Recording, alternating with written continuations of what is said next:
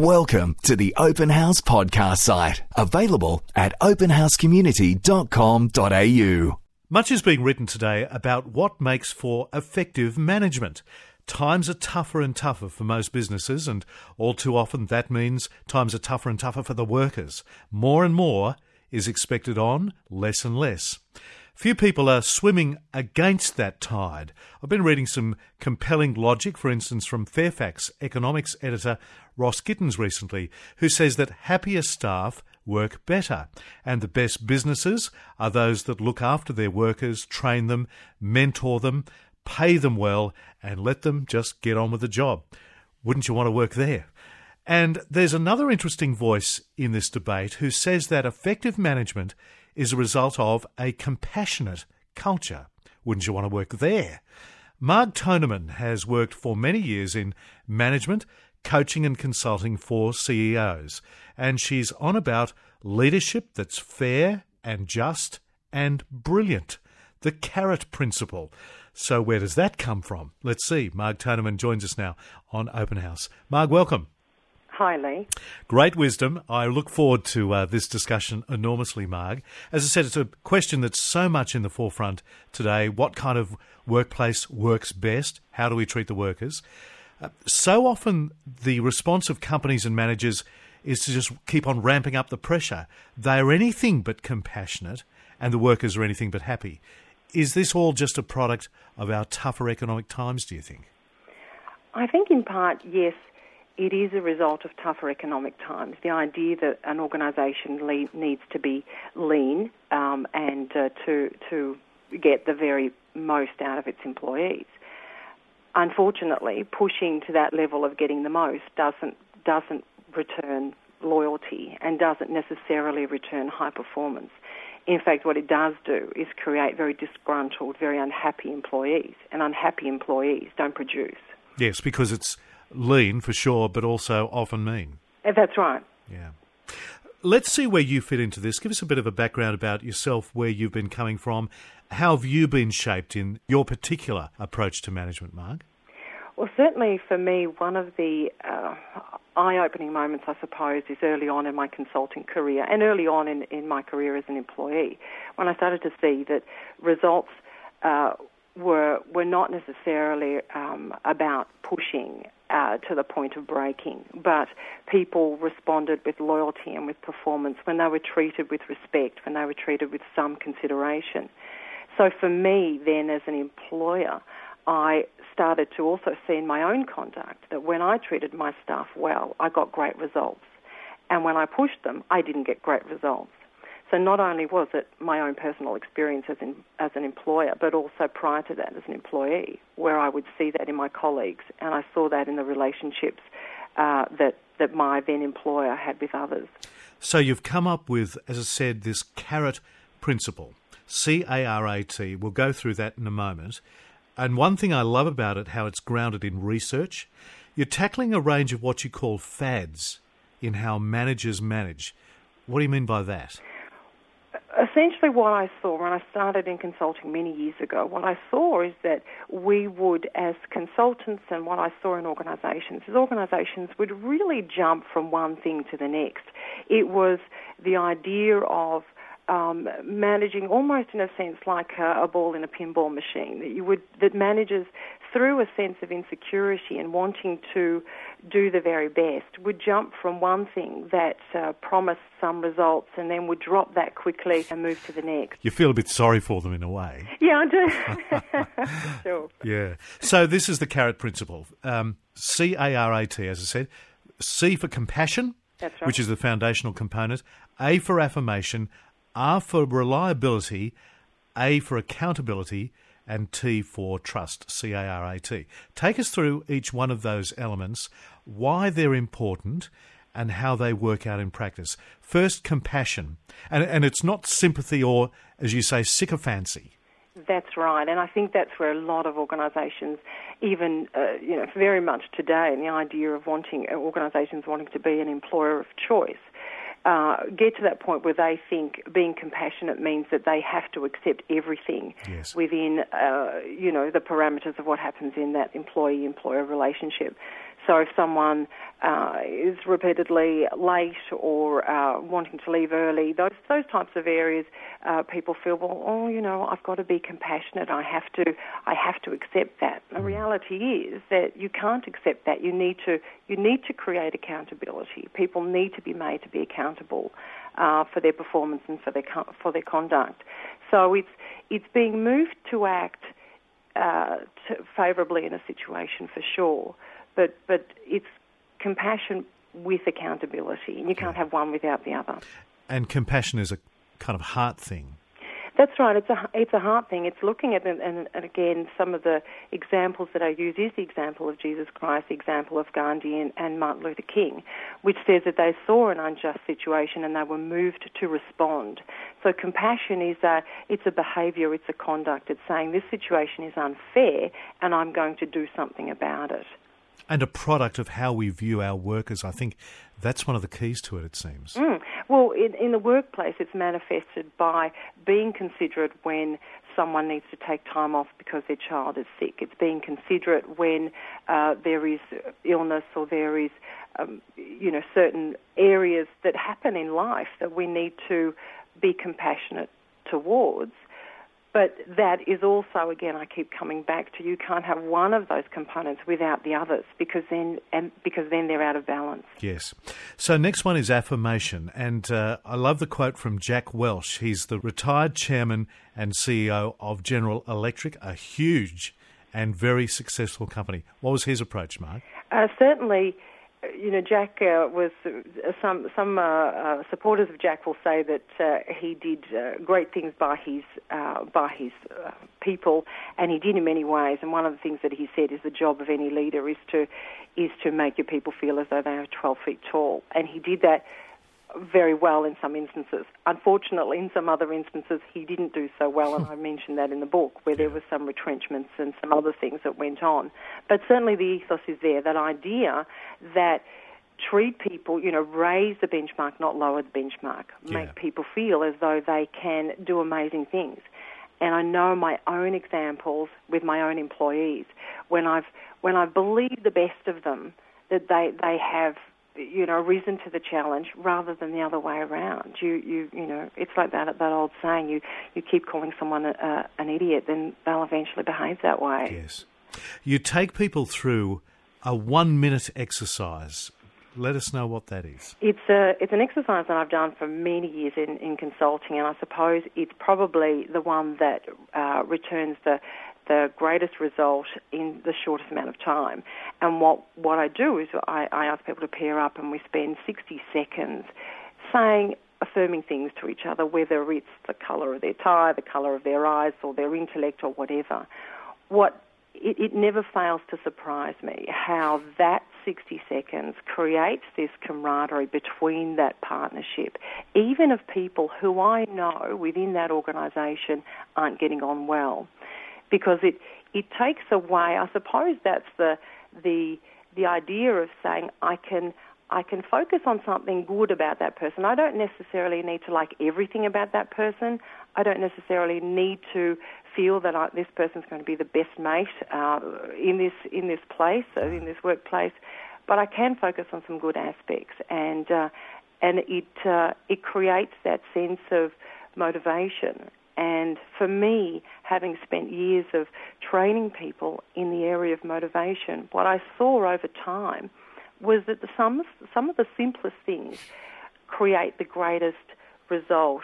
And that idea of being genuine and genuinely applauding someone's efforts and genuinely identifying some good things about other people uh, were far more motivating than you know giving them a, a pay increase or, uh, you know, massage oh, Thursday afternoon or fruit in the fruit bowl or Wednesday morning, those sort of things. Yeah. We're only human, and you can't help but respond when somebody says good things about you or regards you well. That's right.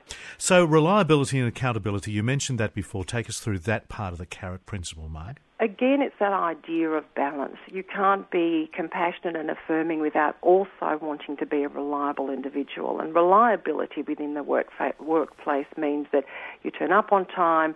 You are there to do the hard yards when when required. It's it it you know compassion and affirmation are the nice parts in a workplace, but reliability and accountability are saying, look, I'm I'm here to do the job and I'm going to do it well. That's the accountability part. And finally, there's trust. Who's that applying to? Probably both sides, I suppose. Yeah, absolutely. And what I've seen is that by treating people with compassion and affirmation, being reliable, calling people to account, that actually creates trust. That creates uh, an environment, a culture where trust is very high, where employees trust that their employer is going to take care of them. That through the lean times, their employer will be there. Through the t- through the good times, their employer is going to share some of that some of that good stuff around. I mean, I just think again, it's just a no-brainer. You cannot have any kind of relationship, work or not, without a sense of trust. Absolutely, and uh, Herb Kelleher, great example of that, founder of United Airlines. Similar, you know, very very much the approach was you know, being a he was at the forefront of the organisation, would roll up uh, his sleeves, uh, hand out, uh, you know, peanuts with the air stewards. Um, it was that that approach of um, we're in this for the long haul, we're in this together. Yeah, and I'm on your side. On Open House, we're with Marg Thonemann, who's the author of The Carat Principle. Marg, what I'm struck by is how you've mentioned it before, how you've based so much of this principle on the words the actions, the life of Jesus.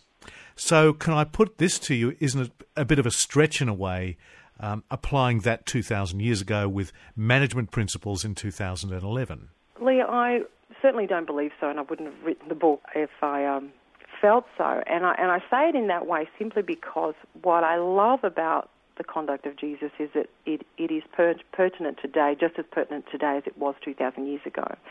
And one of the certainly one of the uh, things that uh, one of the uh, reasons the book was written at the time I was studying leaders and looking at what great leaders do, and again and again I kept on coming back to the conduct of Jesus mm. and how he manifested that idea of, of a great leader, and whilst we can talk about well what leaders do and we know that academically they they uh, vision and they communicate. What is difficult to find out is, well, how do they behave? Because essentially, it is how someone behaves. It is the, the contact. It's the, the, content of their character. To quote yes. uh, yep. Martin Luther King, it's that that is the, the the marker of who we are. So I look at Jesus and I look at his examples, the biblical examples of his conduct, and I couldn't find uh, I mean, obviously you can't find fault with, with the conduct of Jesus, but then I looked at how it can be applied in organisational life, and I thought this is amazing. Yes, you know, it is it is just as fresh, just as pertinent, and more so now. I think more so where we're we're struggling with identity, and we struggle with this idea of um, you know how much how much exists in, in, in some organisations, how much people get paid, and how much uh, and how little others get paid, and all those sense that sense of injustice that is that is heightened. I think. Why do you think it is, Marg, that those kinds of character traits and, and lessons of life that Jesus urges upon us, that they can translate and indeed transform today? When I um, certainly studied and, and researched for the book, one of the other things that I that I that struck me was that Jesus, and, and this is something that I think we can all accept, irrespective of whether we agree that uh, of his divine connection. I think one of the things that struck me is that he changed the world, and his impact is undoubted. You know, something we can't we can't dispute. We, what we can, you know, argue and theorize is whether he was a son of God, but that is is beside the point, I suppose, with regards to his conduct. Yes. But he changed. He, his his conduct changed the world and continues to change the world. And I looked at the conduct of Martin Luther King, another another great world changer, and he was someone who who changed America in the 60s. And then I looked at the conduct of of Gandhi, who wasn't a Christian, but still used those same principles to change India and to change and call and call England to account in the same way that, that uh, Martin Luther King called America to account. And so here were these Christians and non-Christians, to you know these two men who one was modelling his life on Jesus, the other certainly wasn't, but still used that, those same behaviours to change their generation and change the world. And it's probably worth making the point that these are characteristics that can apply to people with faith or without. That's exactly right. Yes. That's exactly right. Which is why uh, I think it was important that uh, Gandhi was used there because my what I what I the premise essentially is saying that you can change the world, you can change your organisation by these principles. And here are three individuals one, Jesus, two, Martin Luther King, three, Gandhi, who may have had some different uh, religious experiences uh, in regards to Gandhi and Luther King, but they use that behaviour to change their generations and subsequent generations. Mark, you also explore how the concept of rest applies to this, even resting in your leader or manager, how it might play out in the workforce, which I'm sure many would be scratching their heads about in this day and age, especially you see CEOs working their 12 to 14 hour days. What do you mean by that rest, Mark? I use the uh, quote, rest for the weary, and that is a biblical quote which is saying that the way that we need to treat our staff is that once they're, you know, we send them out there, like, uh, you know, um, out in the battlefield in sales, and and they come back and they're battered and they're bruised, and and you know, organisational life is tough. Work is is tough, and and there's a lot of pressure, and so what we need to we need to be able to to have that relationship where we come back to our leaders and our CEOs. And our CEOs can say, well, you know, rest in me. I'll cover you. I'll take care of you. I'll, I'll look after you. And I won't stab you in the back. I'm not going to hang you out to dry. I'm not just going to be looking at how I can increase my own salary and I don't give two hoots about how you're going to make ends meet because that's the latter is what I see in organisations, and I see that in organisations that say things like, "Oh, we really do have a lot of respect. We do respect our people." I find that that's an oxymoron when a when a CEO takes a five million dollar salary and then is retrenching staff on the other on the other side of that ledger. Yes. So you say behaviour creates a culture. So it's much more personal about who we are, our character that shapes a workplace and its culture. Absolutely, absolutely. You know, character is it's our behaviour that creates culture, and it's the collective. When we refer to that word, organisational culture, it's the sum of the the you know the individual's behaviour, and therefore, if we can address that, and this is what I do in the what I what I talk about, is that it's easy to say, uh, you know, we treat people the way we want to be treated. That's a much easier thing to say than to actually do, which is why those five behaviours are the markers the five behaviours are, I suppose, the manifestation of that idea of treating others the way you want to be treated. Yep. And so there's there's that creates the balance in the workforce and the behaviour. Uh, when managed well, that creates performance that organisations are about. It comes back to that lean and mean. We can still be lean, we just don't need to be mean. Yeah. Here's a response, though, that I'd imagine many management types coming up with. They'd say, Sorry, Mark, this business is not about making people happy. It's not about providing rest. I'm in this to either make money yeah. and or for the shareholders. Yeah. And again, my argument is that if people are treated well and and again, you know, people don't don't wake up in the morning and think, what I want is to just, you know, the majority of people uh, are going into work they want to do a, you know, fair day's work, fair day's pay. You know, I, I, I've, I've have yet to see large examples, huge examples of people just slacking off and, and wanting to take people for a ride. They're, what they're looking for is some fairness. And so the idea of treating people well creates loyalty that money just can't buy. Yep. And this is what we see in the example of Herb Kelleher, that when, when his organisation was about to shut down, his staff said, "We'll work with no money. We'll, you know, we'll continue to work through the tough times." And I've seen that in personal examples where staff have said, employees have said to their employer, "Don't worry about that salary increase. I know that when things get better, you're going to take care of us." Because historically, that's what that employer has done. And there's the trust again. Absolutely. Your, if your people trust you, they'll perform. If they feel that there is just, you know, if, the, if their environment is fair and just, they'll perform. So what you get at the end of all of that is high performance. Yeah, you do recognise the danger in this of this compassionate, affirming, trustworthy boss who's looking after his staff or her staff. There's a danger of him or her being taken for a ride, and and before long, the lunatics are in charge of the asylum.